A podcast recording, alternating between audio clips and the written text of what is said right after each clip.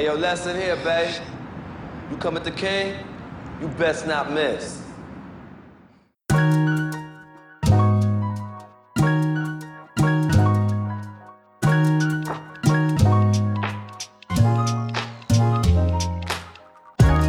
We're back. Black in a Box is back, and I'm gonna get straight into it. We are here with me.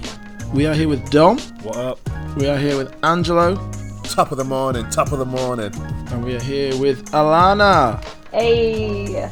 Pew pew pew pew pew. It's been summer. People have been outside. Where have we been? I'll start with you, Ali. Let's go in reverse order. Ah, where have I been?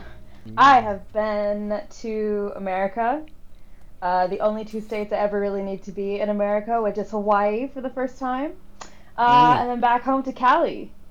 It was a dream, and uh, now I'm back here. What was Hawaii saying? Oh my god, it's uh I mean it's just paradise. Like I you know, remember that double rainbow video where the guy saw the double rainbow and like got really got really emotional? I didn't understand and then I I'm went to bugged out. Hawaii and I was like, Oh my god, there are double rainbows and they're so bright and there's sea turtles and there's dolphins and it's just like it was just unbelievable. But it's fucking expensive, so just know that. It is American prices. Yeah. Mm, But Um, amazing. Good, because I've not no sympathy. I mean, sometimes you just gotta pay to enjoy the thing, eh? Mm, indeed, indeed. Dom. I've been about, mate. I've been about. I was on holiday with you, Dan. Where did we go? We went to we went to Faro, We went to Loulé. If we're gonna, down in the gonna- Algarve. Yeah, if we're absolutely gonna really banging. bait out the thing. Um, everyone always says it was a movie, fam. It wasn't a movie because you're not just gonna watch a movie about people just enjoying themselves, enjoying for like an hour. You'd just be sick of it. But Well, that's, what it was. That's what it was. It was absolutely stunning. So we um yeah, we got a big house for the bunch of us, nine of us in there, and just just had a good time. Like nothing notable to say. Had one day acting bougie on a boat, and and when I say a boat, it was a boat. I might even go as far as saying it was a yacht. And we were just living. We were just living, man. It was hot. It was hot. It was and, fucking hot. Um, yeah, that's that's basically it. Angelo, I know you've been busy, just just out here. well, unlike you guys, I haven't left the county. Um, so I had plans to just. I was I was gonna have a hot girl summer, and then COVID was like, I, I think the fuck not. Um, so yeah, um, I had so much stuff planned for August. Uh, got COVID at the start of August. Now I got it in one of two places. One, I went to um, a charity rugby tournament. It was a memorial tournament for one of my former students. Um, there was about a thousand people there, and you know we were watching rugby. We went for a few drinks afterwards. Lovely day, and I, I hope I caught it there because otherwise it means I caught it on a random Wednesday night that just that went all the way left. Uh, don't ask me how I ended up in a gay bar at half three in the morning drinking one pound drinks. But that's what happened. And then, uh, yeah, uh, that's probably where I caught it. Um, so then ended up uh, taking, I took a lateral flow, came back negative, took a PCR, came back positive, shut me down. Um, was was was properly sick, um, and then the symptoms just have carried on. So uh, damp squib as opposed to hot girl. But uh, I, it was nice watching you guys live your lives via Instagram. That was that was nice. Yeah, the Instagrams were on fire. Uh, well, yeah, it was. They, we were following a strict content plan. Um, most you of it was- were. was- you were. most of it was hor. It was organic, organic content. But you know, it just comes out that way. But it is what it is. Um, but yeah, and I've just been. I've, I've other than that, it's just been six weeks of, of weddings and, and stags for me, back to back to back to back. We had the last one this weekend, just gone. A double wedding, a double wedder, and then yeah, man came back and he was sick. Um, Ian Bill. I've got nothing left. exactly. but yeah, it, and it's it's just I think we always knew it's going to be quite difficult to get in a pod, and I think that yeah, that's that's where we've been. But now we're back. little minisode because of just how the bookings got booked up. But we're going to be back soon with a full thing, beloved. So hang on to that. But yeah, good to be back recording with you guys. We just wanted to get together to come back and say something and have sort of a, a timely episode uh, to talk about the death of Michael K. Williams, um, TV Titan. He played the well, famous for the role of Omar in The Wire. Some people say the best or the second best TV show ever made. I think it's the best. He meant so much more, and he did so much more, and we're going to go into pretty much all of that. But you can just sort of take a look at the state of Twitter on sort of the night of Monday, the 6th of September, uh, when he passed, uh, to see what he meant to so many different people. Um, he became embodied by his sort of whistling theme tune, A Hunting We Go, in the TV show, the melody made famous when he's about to rob somebody. And yeah, a career full of meaning and full of life, cut short into just 54 years. Um, like I say, we're going to go into sort of the full spectrum of what he did and what he meant. Um, but I'll, I'll ask sort of first the guys, um, how did you did you all first come across him in The Wire, and then did you sort of go into find him in other things, or was it one of those cases where he just cropped up in so many different places? As I found, he was. I mean, guy was in The Sopranos too. So yeah, just sort of toss it out there. Can I start first just because I need to make a confession? So. I know where this is going. You're an embarrassment. You are an embarrassment. I'm so sorry. I have seen maybe two episodes of The Wire. Um, but that's why I wanted to go first. I'm watching them now. Look, I just I I grew up with my white mom in a white town with white people. Like I'm getting my black education culture uh, that I want and deserve now. Okay. Um, that being said, I still did hear about um, Michael K. Williams just based on his legacy.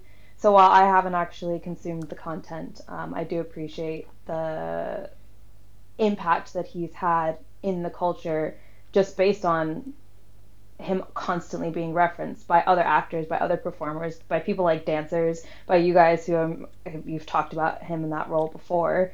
Um, so yeah, obviously he has a has a major impact as somebody who I think is a, a black icon for sure. Um, but yeah, I'm I'm more just interested to hear what what you guys have to say. So you Um, one of the I few mean, people who actually didn't think that Stringer Bell was American for years. Then Idris Elba was American, because some people that I've watched The Wire were amazed to find out that he was um, actually British. Well, because I hadn't watched The Wire, like I didn't realize that a significant number of the act black actors that you see now started there or were even in that show. Because I mean, when did it start? To It's like 2004 maybe. I think earlier than that, part. I think it was earlier than that, yeah, because it ended 2008, right? But um, no, I didn't think that he was British. But I also had no idea that like baby uh, Michael B. Jordan was in it, or that like like what a powerhouse cast of people that I just didn't realize kind of started in The Wire. She saw him in. Uh, she saw Idris Elba first in Birds of a Feather. that's, that's how. was he That's in that? how she knew. Yeah, I yeah, think so, yeah. It's pretty Stop legendary. it! No way. Um, just on on Michael K. Williams, I think, I, obviously, I first came across him, like so many did, um, in the Wire, and I remember even at the time going, "This, this is massive. This is such a big thing." And I remember listening to a podcast. I think it was either this year or last year, and it was Van Lathan's uh, podcast, and he talked. They did a whole series, kind of going back and looking at the Wire, and he made this point that in the uh, when the Wire came out, a lot of hood guys, the first time they see Omar, they were like, "Oh, I'm Omar. Yeah, I'm Omar. I'm Omar." And then you have the scene. Is it in the third episode where you see him uh, with his boyfriend? And he kind of was making the point that those same guys were like, "Oh, hold on a second, hold on a second. and it it brought about a dissonance for them.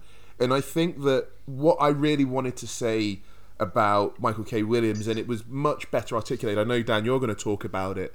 Um, the the Dave Dennis article is, and it's it really feeds into what was the original mission for this pod, which is, you know, there's more than one way to be black. Um, that actually, yes, you can be, and and as somebody that is in the kind of acting world, not not everybody could have played that role because he is the most quote unquote gangster in the series, but he's also the most loving of all. There's so many classic scenes, and the one that really stands out to me is the scene that he has with Bunk, where Bunk and him are sitting down, and Bunk talks about how they went to the same school and how you know they came from a different time when it was tough. Bunk is talking to him about a shootout that's gone wrong, and one of uh, Omar's associates has died in it, and Bunk has this classic line, "Makes me sick, motherfucker, how far we done fell," and then he walks off. And what I find just such a an arresting piece of acting is this gangster, this guy that is the is is is a hood, is a Robin Hood of the hood, where he steals from drug dealers. It really affects him, and he spits on the ground, and he he is ashamed of himself, and to create a character of such complexity, I think there has to be something in you yourself. And I I just I think about the characters that he the roles that he took on, especially after The Wire. Whilst on the on the the heading it might say drug dealer or gangster or some kind of stereotype, he always brought out the full level of humanity and made the audience go no, these people are not different to you. You don't get to do the thing that we do in TV sh- often and have your binary characters of good characters and bad characters and all of that. He was like, no, I'm going to fully embody humanity. And I think he did so much for, especially somebody like me who is a performer, of saying, actually, you can be more than one thing, even if it seems like a stereotype. Because I don't know if a lot of people know this he was only supposed to be in a few episodes of the first season, and then he was supposed to be bumped off. David Simon's talked about this on many occasions. But he was so magnetic on the screen that he went from a character that was supposed to be there for three or four episodes in the first season to going all the way through to the final season. And I think that speaks to the testament, uh, the testament to who he was as an actor. Just to follow up on that, um, I think we know you just sort of referenced it there, and we'll go into him later on when we talk about what he means about black masculinities. In the David Dennis article, just a, a quote from here is it would have been sensationalist to say that one moment of Omar romantically loving another man undid two plus decades of toxic masculinity, stereotypes about gay men, and ideas of what it means to be a man. But Williams' portrayal of Omar and subsequent career changed me, reshaping what I believed about manhood. And it's just because you see so little of that on TV that it can have that impact. It's almost depressing in a way that in 2001 that an entire generation of people can be having their sort of eyes open about the, the possibilities for, for even themselves in that in that way from TV show and a one character's portrayal there's no way that was written into the script like that. That's just who he is and you can tell this by the other roles that he's he's, he's got into. Uh, in his other films, he was in um, Lovecraft Country, where he plays a man who's almost at, at war with himself about his own sort of ideas about homophobia, but in the same way that he's sort of he's he's struggling to sort of deal with that and and and what he's done as well in his personal life. So it was yeah, it's real sort of testament to Michael K. Williams, the man. Dom, how do you come across him? Yeah, also The Wire. Um, I don't really think there's too much to say on top of what's already been said. I mean, he was just such a captivating, captivating performer.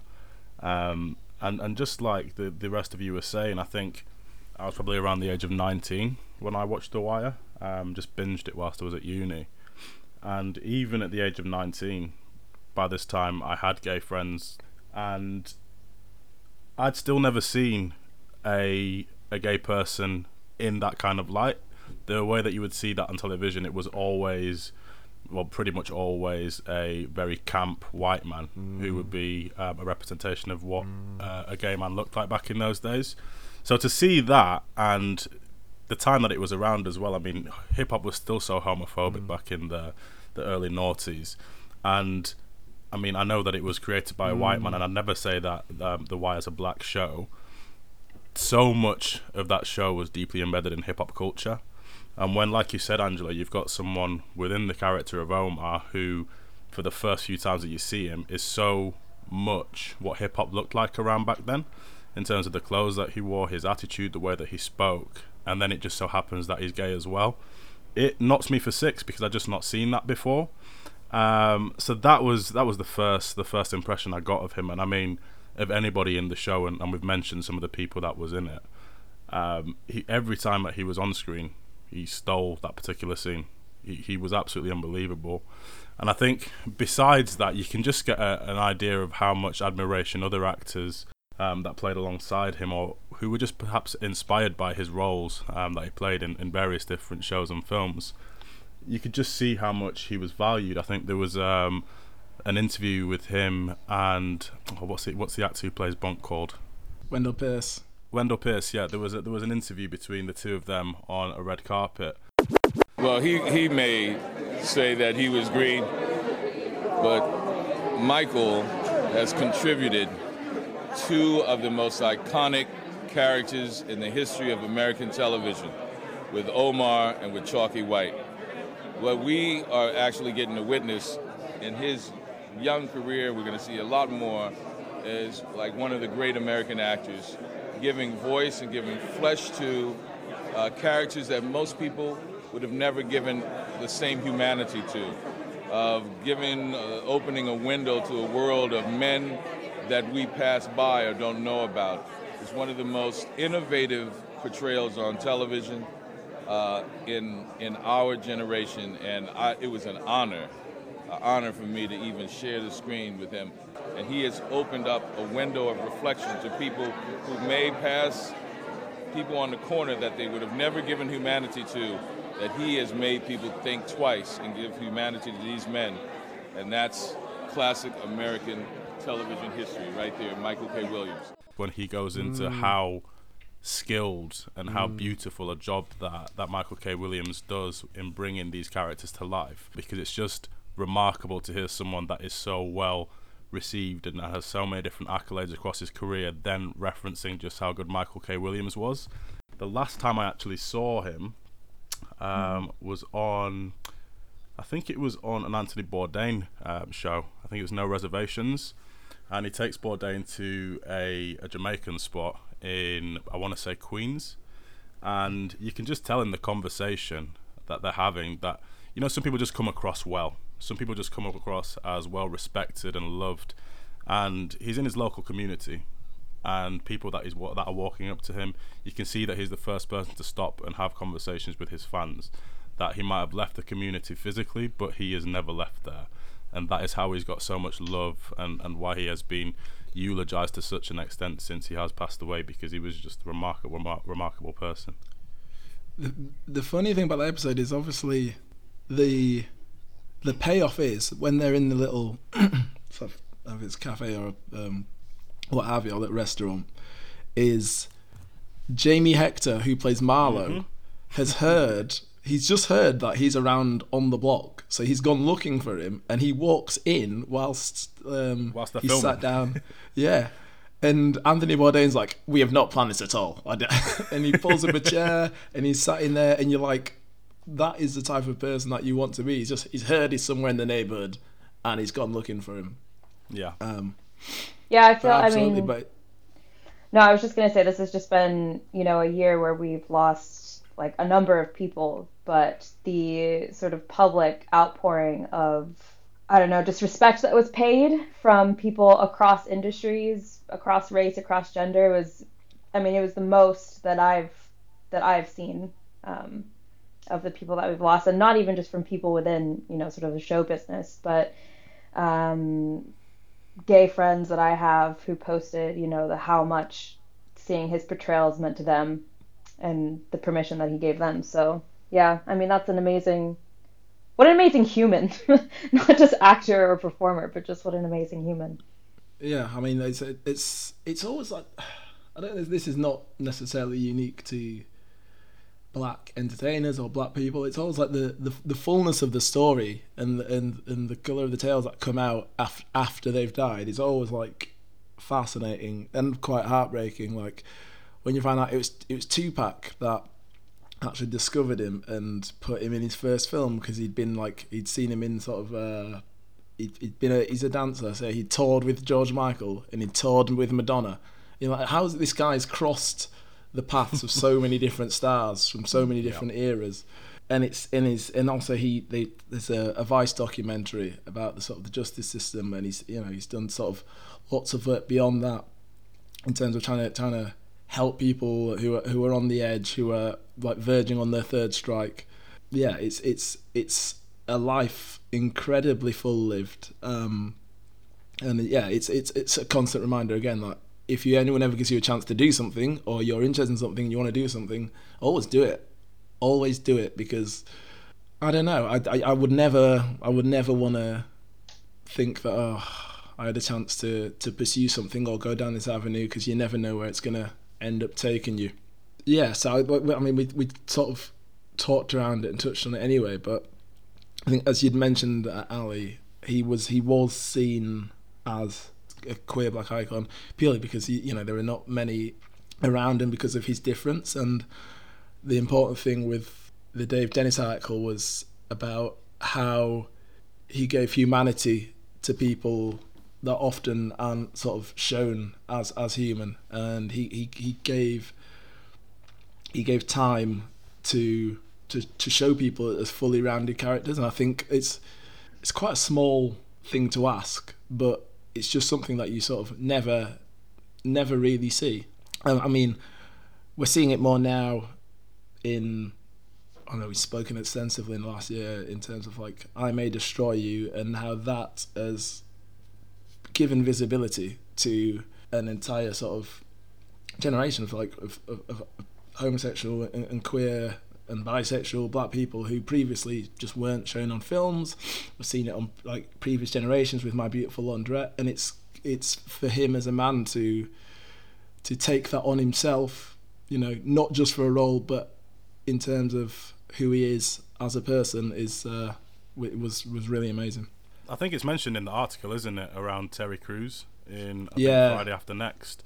And if you ever, however rarely saw a black person, especially a traditionally alpha male black person who was gay in a film, it was a parody. It's like, well, this would obviously never happen, so we'll put it in because it'll get a cheap laugh. So I think Michael K. Williams' portrayal of Omar was the first time that I'd seen it as an actual human character rather than just being a joke. Hmm. And I think the importance to it, having not actually watched the show, but from what I gather based on what you've just said, Dan, about how he kind of balanced this hardness, but then also a tenderness as well, is so important to have both. Because I think sometimes what can happen is you can, you know, we kind of saw in Moonlight, the same same thing, but black men who feel like they're whether they're gay or not, feeling like their masculinity is threatened, just having the hardness Yeah. and not having the balance of the tenderness with it, which ah, God, I mean, I mean, it's so layered. I think that speaks to just our sort of stereotypes about black masculinity, and It's it's just exhausting, I'll tell you. it's so it's so complex. Yeah, this idea of just having to be completely hard um, and having no space for the softness. So I think on the flip side, like you said, it's either just like a campiness and a silliness and sort of a farcical thing, and then you don't have the sort of depth to balance that out. I just wanted to speak on that, Alana, because you, you mentioned there the campiness and then you immediately kind of um, aligned it to silliness. And I think that that is one of the things about his performance um, is that I think that, and I'm, I have to be, I, I, I want to be careful with my words, so I really want to make sure that I'm understood correctly here. Um, one of my favorite portrayals of any character on TV is Titus Andromedon from uh, Unbreakable Kimmy Schmidt. But I also know that not a lot of in the in the diaspora, um, there aren't a lot of black guys who would kind of say that they could really relate to him. He is uh, very camp, very over the top. He's been meaned to death. Um, very effeminate. A wonderful, genuinely hilarious and funny portrayal. but there was no. I don't feel that watching that there'd be any kind of um, cognitive dissonance in the same way that there was with Omar, where it's like, no, he is like me. Uh, you know, or how like so many black guys would like to think that of themselves as like you know gangster kind of on the on the side of the righteous more than the scoundrels, and just so much like this quote unquote us, and he's gay, and I think that does so much more to break down stereotypes because I think a lot of the times, and I don't think it's just in the black community, I think it's in lots of communities. There's this real thing about masculinity where it's like you've got to be hard, you've got to be tough, and he was the hardest and the toughest character, but he was also the most loving character. We forget that the thing that starts his character arc really in the show is the murder of his boyfriend, and it it so consumes him that he spends the next four seasons going after drug dealers, and it's and it doesn't really end when uh, he takes out one of the drug dealers. I'm gonna put no spoilers in since Alana hasn't watched the whole show. He carries on. He carries on after that, and it's that thing of we all like whether you like no matter your sexual orientation, we know what it is to be driven by love, to be driven by grief, and so I think that whilst I love a portrayal like Titus Andromedon, whilst I love everything that Billy Porter's been in from kind of kinky boots to the stuff that he's been doing on TV recently, you can go way back and look at his um, how he played uh, in Grease. Um, there's a beautiful clip of it uh, of it on YouTube uh, where he was on one of the late night talk shows um, and he sings uh, "Beauty School Dropout." But a lot of black guys just wouldn't they wouldn't be able to relate to that, and I think what Michael K. Williams did is he took a gangster that robbed from drug dealers and was gay and made it so relatable. And I think that's that's the power of his acting because I say this as somebody that writes TV. I might want to try and write that, but if I don't get the right actor, you're never going to tease out that nuance. Yeah. I think it's quite sad actually because I think, especially in the time that it was written and the time that it was filmed, I think the majority of black men wouldn't have taken on that role.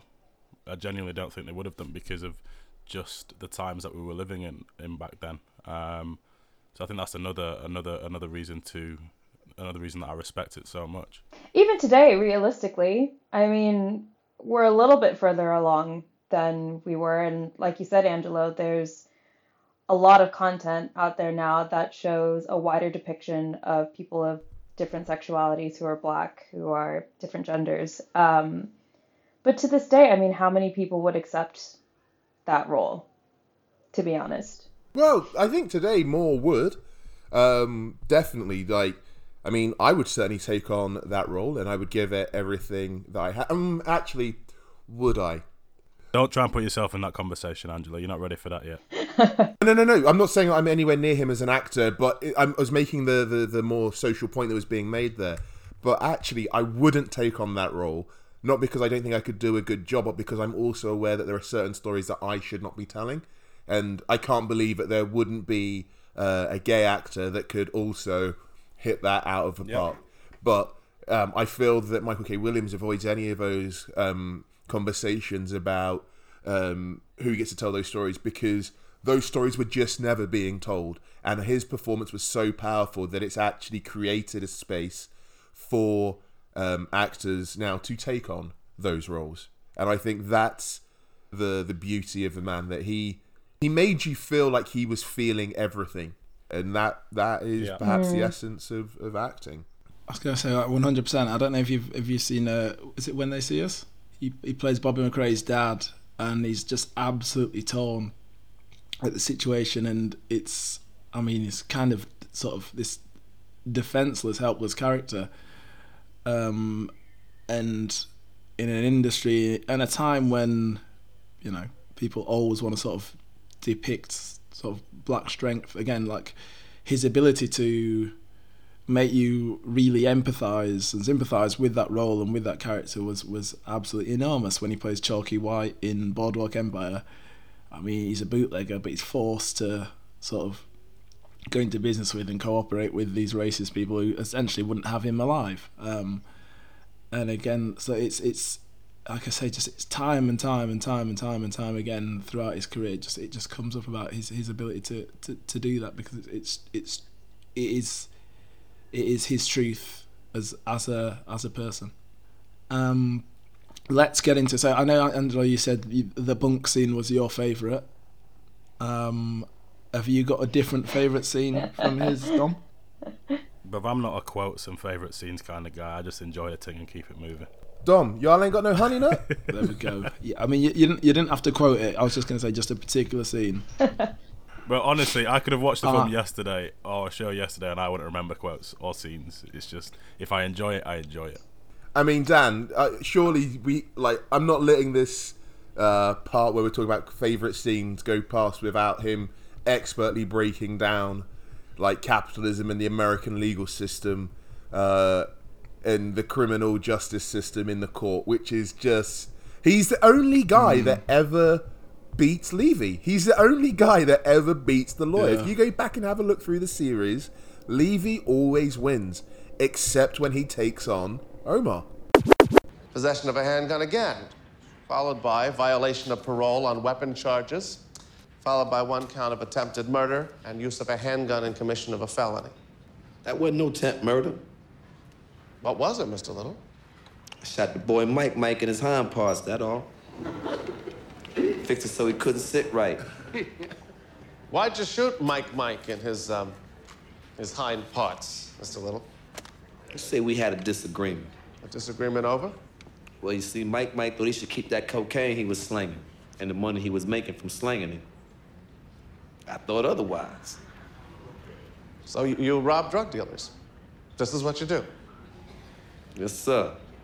You say you aren't here testifying against the defendant because of any deal you made with police. True that. That you're here because you, you, you want to tell the truth about what happened to Mr. Gant in that housing project parking lot. Yep.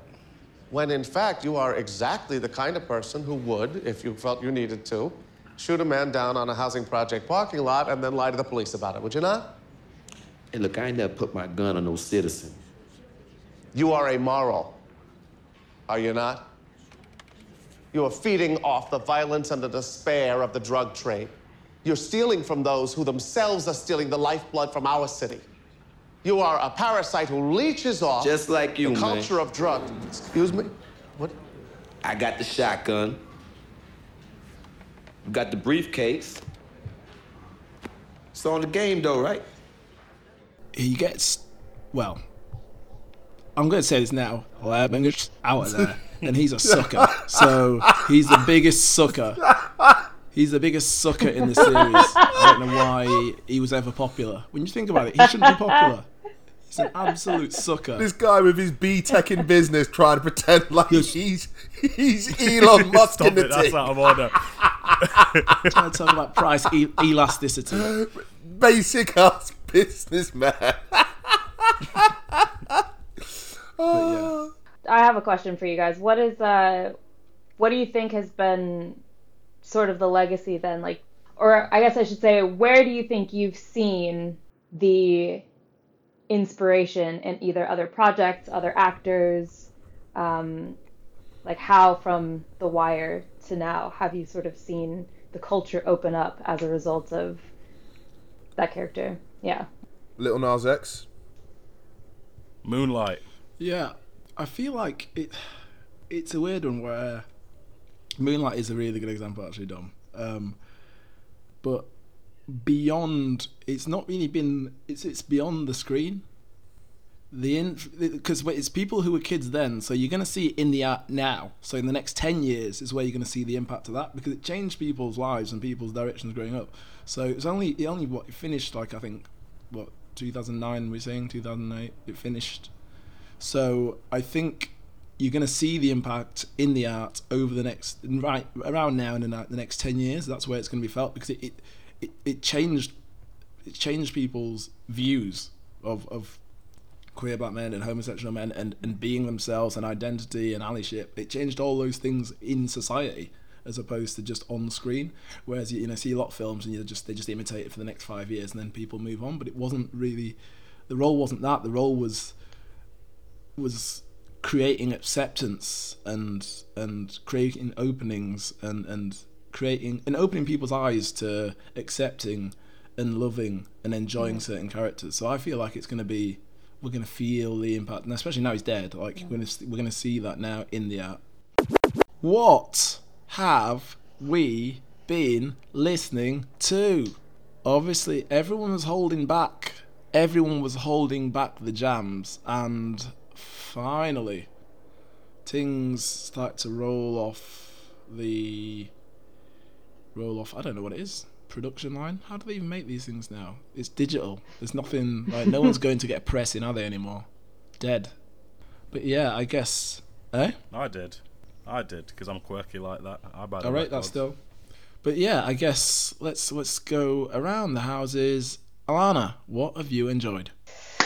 So, I I don't have a specific album, but I know Angelo and um and probably you Dan. We're all gonna talk about this, but we all were just waiting for Kendrick to drop anything, just any little, any little, any little line, any little verse, and man, did he drop it! That baby Keem, Family Ties. I am the Omega. DJ Lane Rolling Gang, that's like he don't you address me unless it with four letters. Bitch, I thought you known better. I've been ducking the pandemic. I've been ducking the social gimmicks. I've been ducking the overnight activist. Fuego, Fuego. Um, so yeah, this summer I've, to be honest, I've literally just been just been waiting patiently for Kendrick to do something, to do some of some sort of project. Um, and then in the meantime, you know, Megan's been giving me my thought life this whole year. Um, besides that, I haven't listened to full on projects, but I really love the singles that have come out from SZA. Um, I feel like there were just a lot of singles that came out that I really enjoyed, so I feel like there are projects underway. Uh, and then, of course, I'm sure we're going to get into some of the, the two projects that dropped most recently that I got about 30% into one of them and kind of tapped out. What about you, Dom? I. It's been a weird year for music because it's all been self-calculated. We've discussed it before about which artists obviously have music ready to go. Last year, for obvious reasons, didn't release it. So I think we've seen some really good stuff. I'm with you, Alana. I think Thot Shit is one of the best songs of the year. Like I absolutely love that record. I think it's banging. Um, but in terms of, I'm still, I'm old school, man. I'm an albums guy, and the ones for me that I've hit, Children of Zeus have done it again. Tell you need you, baby. Tell you need you, baby. Tell you need you, baby. You I need you, yeah. Balance was just. I don't even want to say they're underrated because if you don't know about them, you're not trying to know about them. But their music is just phenomenal. It's one of the best like soul, R&B, hip hop albums that I've heard in a long time. And then along comes Little hmm. Simz a couple of weeks ago, and similarly does it again. Like it's been the last few years, quite a few of my favourite albums that are released in that given year have been British artists, and I'm loving it, absolutely loving it. Just the amount of talent that's coming out of this country at the moment. Um, aside from those two, Green Tea Peng, also British, also amazing album, and Isaiah Rashad, man, it's TDE. They don't miss, and that Isaiah Rashad album, it was just a vibe. Okay,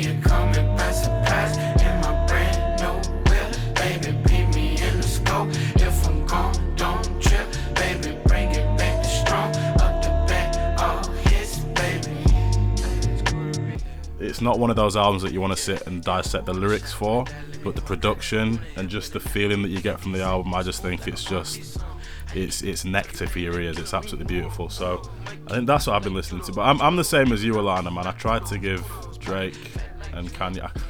I, I, couldn't yeah, give I couldn't even do it. I couldn't do it. Who's making a one hour 48 album in 2021? I, I, I don't have the time.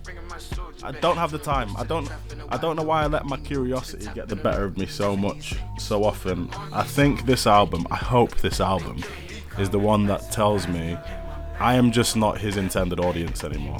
But I don't need to listen because he's not making music for people like me anymore. With Drake, I actually got through that one and I only skipped a few tracks the first time. So I was like, oh, maybe he's actually released a, a palatable album. It's got But nah, nah. it- it's just got no. The thing is, it's not bad, but because you because you've heard it all before from him, it's just got no mm. replay value Yeah. whatsoever. Where are the hits? Yeah. all. Where are like the hits that you want to hear again and dance in the club? I mean, that "Way Too Sexy" is like the single off the album, and the only reason that that song is good is because of the video. So if you haven't seen the video, you're like, it's The video is great. I, I've got to say the video is great. Kawhi Leonard, man, I never thought I'd see the day. 40, 40 phoning it in now. Angelo. Uh, like so obvious right so let me get the good stuff out the way first the stuff that's actually been good. Vince staples i think his album is is a banger. I don't think a lot of people i think because there's been so much music i think albums have been missed. Uh, so his uh, self-titled fourth album uh, very good. Listen, I ain't going, riding foreign, riches, off a torn, call ignoring, missions, miss my brothers, die for colors, quitters, catching snitches, doing vicious. um, obviously Simz. Uh, it's a bit. It's it's very 2000. Is it 2018? Where I feel like Dave has dropped an absolute classic, and Simz has dropped dropped one that's slightly better. Um, Dave's a Classic. Da- Dave, hey, we're all alone in this together. Uh, It's not a classic. I tell you what it is. Uh, it's the album version of uh, Full Metal Jacket. The first third of it, I think, is untouchable. I think Verdansk might be like when we do our at the end of the year when we do our tracks of the year. Verdansk is going to be on that for me. Um, and then, uh, yeah, it does. But the thing is, for me, if you can touch a peak, if you can touch a height that, that he can get to, um, I'm more willing to forgive if it isn't kind of there the whole way through. But look, go back and listen to the previous pod. You know how I feel about Kanye. You know how I feel about Drake. That said, I swear I went into both of those albums with an open mind. I was like, do you know what? I can't just. I don't want to turn into a caricature. Like, let me actually listen, and if if the ting is good, let me say the ting is good. So I started with Donda, and I honestly thought I was listening to a tape. I thought, oh shit, my tape is scratching, or, or like my CD is ain't working properly. Donda. And and I was like, this this is this is rubbish. I start listening to the album. I'm like, look, just keep an open mind. But you, the thing is, I've always said to you guys that um, I listen to the lyrics as well as the music, and musically, it, there's it's it's up and down. If you do a thing, it's an hour. If you do an album of an hour and forty eight minutes, you're going to have tracks that are good, and you're going to have tracks that are bad. Like he's reached that level. It's the same issue with the album I had with Spike Lee's The Five Bloods, where it's like you could have cut an hour from The Five Bloods and it would have won everything.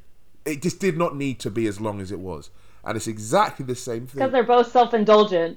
Yeah, and it was exactly the same thing with with Donda. But then lyrically, I just I just checked out at the there's a line where he talks about throat goats. So he's kind of trying to think of different ways to talk about people that give head and he came up with throat goats. And I just I just wanted to throw my papers up in the air and go, "Come on, we're better than this." That said, I think I know where you're going.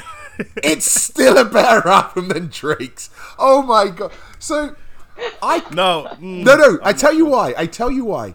So at least with Donda, I listened to it, and do you know what? Here's what I'll say for Donda. It kept my interest, either through being good. It was sometimes maybe good, sometimes maybe shit. Sometimes maybe good, sometimes maybe shit. Yeah, to quote Rino Gattuso. Drake's was just like being stuck in a boring conversation with a couple that have been together for 15 years and just tell the same anecdotes. Oh, I was just bored. I was so, so bored listening to that album. Um, he did have no, the, he had the bar no, of the year though. you- you- Yeah, say that you a lesbian girl, me too. Hey, Oh dam She said I'm a lesbian. I said me too. what the But, fuck but the is he thing doing? is, is I, He's a I joke. get that it's He's not a serious I person. get that it's No, difficult when not. you reach a certain level of fame and your normal normal life as we understand it disappears. But there are ways to navigate it. And and again, if I'll pick another artist I've given a lot of corn to over the years. Beyonce managed it. Beyonce kind of, you know, with Lemonade, she was like, no, actually, I'm going to present an album hmm. that shows you behind the curtain. I'm going to talk about the universal feeling of being pissed off and angry and upset because somebody that I love has done me dirty. She did it with Formation. She used her platform. I just what's what's what's Drake talking about? What's he saying? And this idea of kind of yeah, well at least the beats are fire. Are they? The problem is when you and here's the other problem that he has as a big artist, and this is why I like the Vince Staples album so much. Vince Staples album has the same producer the whole way through, and when you have the same producer the whole way through, sonically you can create you can create a soundscape that that really is connected and unified. When you kind of are just being like, I'm going to jump on anything that's hot, I think what you get stuck with is this doesn't feel connected. And that was also a problem with Donda. Like, I love Todd Rundgren. I've loved Todd Rundgren for a long time, but it doesn't he doesn't feel like he should be on the same album as Kanye and all the other um, featurings that he's got. So they both just felt sprawling, and I'll say it, Drake just felt like elevator music. to, to that to that point though, I don't think I think something you're missing there is Drake's principal audience aren't people who listen to albums in their entirety. They're people that listen to singles, and I think that that's Kanye West's audience now as well. So if you want an album that's going to have some kind of sonic or actual narrative structure to it, those aren't you guys anymore. And I didn't go into it with that kind of mind because both of them, like I'll fess up, Dan already gave me some, rightfully gave me shit for this. I listened to the Drake album before I listened to the Simz album that came out on the same day. And that was because I was working Mm. and I just wanted something in the background. I didn't want to sit down and listen. And for Drake, that's why I was like, this is going to work because if there's a good beat, I'll just find myself nodding along as I'm as I'm doing my work. With Simz, I want to sit down and actually take it in. And I think both Kanye and Drake nowadays, at the stage in the career that they're at, neither of them are making anything that I'm actually going to sit down and absorb. It's just like if it sounds nice, if it's a mm. good beat, okay, I'll run it back a couple of times. But that's as far as it goes now.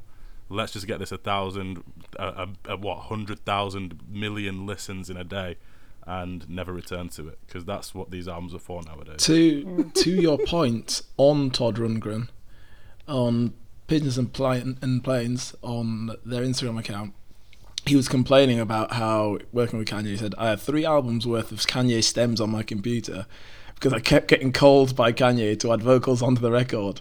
When it got to the home stretch in July, I just said, "That's enough for me. I have no idea whether any of this has been used." You don't get much feedback from him regarding whether it's been used or not. And then he went further. He said, he eventually came to realization that West is a shoe designer. He's just a dilettante at this point. No one would regularly make records like that unless they had stupid money to throw around. Nobody rents a stadium to make a record in. Nobody flies the entire world of hip hop to just croak one syllable so you can say you had everybody was on it. My involvement went on for a year. And in the end, I realised why they hurriedly wrapped the whole thing up and put it out because what is obviously really raw, unprocessed stuff. It's because Drake was running the whole process. He was too afraid Drake would one up him, so he hurried up and released the album the weekend before Drake could get his out. In the end, Drake ate his lunch anyway, says Todd Rundgren. But um, I, you know, there's a lot that's true. A lot of it is kind of salty, but I think what you've both said is uh, is pretty fair. I feel like with Kanye, just to my ear, with Kanye, some of the highs, in fact, the highs on his album are higher. The lows are just pretty baggy, and I, I care not for them. Um, yeah, I'm. I just I'm not too bothered about either of those tracks. I will say, the disrespect to Tyler to not even get a mention in passing. Y'all should be ashamed of that. Y'all should be ashamed of that. No, Y'all. no, because he came off the back of Igor, and Igor was just better. Yeah, but that's not it. But if that was that was last year, you think you know the problem with last year? It was last year. Yeah, but that's exactly why we're having this conversation about Drake and Kanye now because they've done great things before, and with Igor being so recent in comparison, when I listen to it, when I listen to a Tyler the Creator album, typically I want to hear something that's new, something that's a bit more engaging. And the highs, I think, on Tyler's album are brilliant. Mm. I really, really do. And there were quite a few tracks I went back to, but it didn't last longer than a couple of weeks for Mm. me. And Oh, that is exactly the the real sign of a good album for me. Everything that I mentioned previously, Green Tea Peng, I think, came out in June. Isaiah Rashad came out in July. Um, Children of Zeus was June. Cleo Sol last month, and all of them I'm still going back to. I didn't go back to Tyler. I think after two or three weeks later. Mm. Nice, that's fair. And you know it's really bad. You know it's really bad when you actually go back to someone's album from like 2016. So I listened to half the Drake album and then I was like, you know what? Let me just listen to back to back for like two weeks, and just like have a little giggle again. Has Drake got a classic album? Nothing was the same. yeah, views, views. It's Views n- is view, good. views is not And, close um, to views isn't like it's views is like his like sixth What was best the album. one before? What was the? Yeah, what was the one before that? It's Nothing was the same, and Take Care are both good albums. I Oh, Nothing don't Was the think he's got any that are better than that. So there's a great Dave Dennis article because I, uh, Joey, you put me onto it, Dave Dennis, and then I realised I'd read an article of his before, and he said, and the the, the gist of the article was that um, he's about the same age as Drake, and when Drake released his first stuff when he was like 20, 21, he felt amazing, and he thought that he would grow with the artist, and what he's come to realise is that Drake is still making music for 20 to 21 year olds Yeah. and That- this that kind of angsty amazing. thing, and that he hasn't been able to grow with him, and that for him was a really kind of sad thing. And I It's just weird, thought that's it's weird that's to a outgrow great way. someone that's older than you, but I've yeah, outgrown it. yeah, that was. I just thought that's. Uh, so maybe if we got a bunch of, you know, 20, 21 year olds on who were kind of catching him the first time, they might listen to this angsty stuff from a guy in his mid 30s and be like, oh, he's living our story, but, you know, then it just is cynical, isn't it? Um, Just grow Well, the fuck that- up, man. And that goes back to your point too, Jello, about Beyonce, because Beyonce, like, the reason that her albums are so good is because she grows. Like, every single one of her projects matches her age and experience. And she also does the work to do the research. Like, I feel like with Drake, a lot of his albums he bases around, like, whatever culture he feels like adopting Stealing. that, that year. yeah. So I feel like in this age of COVID, when maybe there wasn't a lot that he could take from, that's why it's like so bland. Whereas you still managed to sneak in the um, Afro Beats track though. I Of knew it was going to happen. yeah. Obviously, Wizkid and Tems is the biggest track of the yeah. year. He takes a track with Tems, man. They're fucking shameless. Even Kanye did it. Kanye did it. We saw the Lox absolutely shell it on verses. The next day, they're flying to the Mercedes-Benz Stadium to get in the studio with Kanye. I mean, this shit, we're not dumb. We are not stupid. You lot are just clout chasers, and it works, and it works for the audience that they are actually looking to appeal to. But I'm too long in this game to fall for that shit nowadays. I can see what you're doing, and it ain't working for me. I just want to give some love to uh, a, a much much smaller artist who is genuinely made good music. Um, after three years of me kind of hectoring him, uh, Chado Araka finally released an EP this year, and like, like the thing is, is like I'm a reviewer, and sometimes I have to review kind of shows of people that I know, and it's a terrifying thing because if they make something that's rubbish, I, I my integrity as a reviewer means that I have to kind of communicate that. Um, his a- his EP absolutely slaps. Uh, he takes, and the thing is, it's it's the different. It's like what I said with the difference between like Vince Staples versus Kanye, and oh Vince Staples and even Little Simz versus Kanye and Drake, which is that there's there's a through line that runs through it, um, and it's about making good music, and when and and it's also this thing, especially in kind of hip hop and um, you know grime drill, urban music as they call it. It's just authentic. Like he, he shoots videos on the estate that he grew up in, but when he when he's on the estate that he grew up in, the people in the videos are people from the estate. I've walked around with this man, and people come up and talk to him. That's the difference. And obviously, you can say, well, when you get super big, you can't walk around because da da da da da. But there is good music outside of uh, you know these big drops. Uh, Dan, I did want to ask you about Drake. Did they did Spotify do the takeover that so angered you the last time? No, they haven't done that for a while. It was like, well, it didn't just anger me. Everyone, it became they became a laughing stock for doing it. Like he's, you know, I just yeah. So they've not done that for a while. Um, I was gonna say as well, shout out um, Fred again, actual life.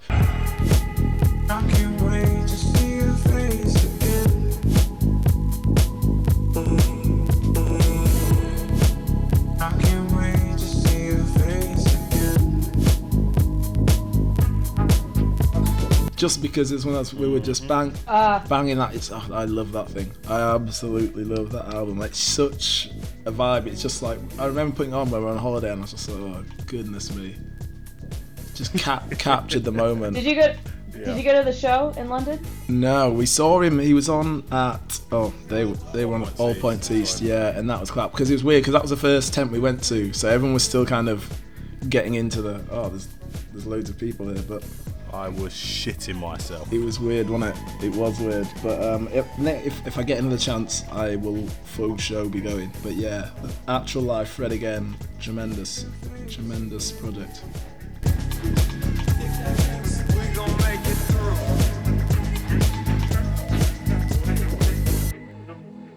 Guys, good to be back.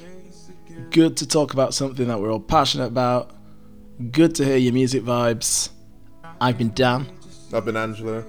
I've been dumb. Ich bin Alana. and we'll catch up with you again with a full episode very shortly. Thanks for listening. See ya.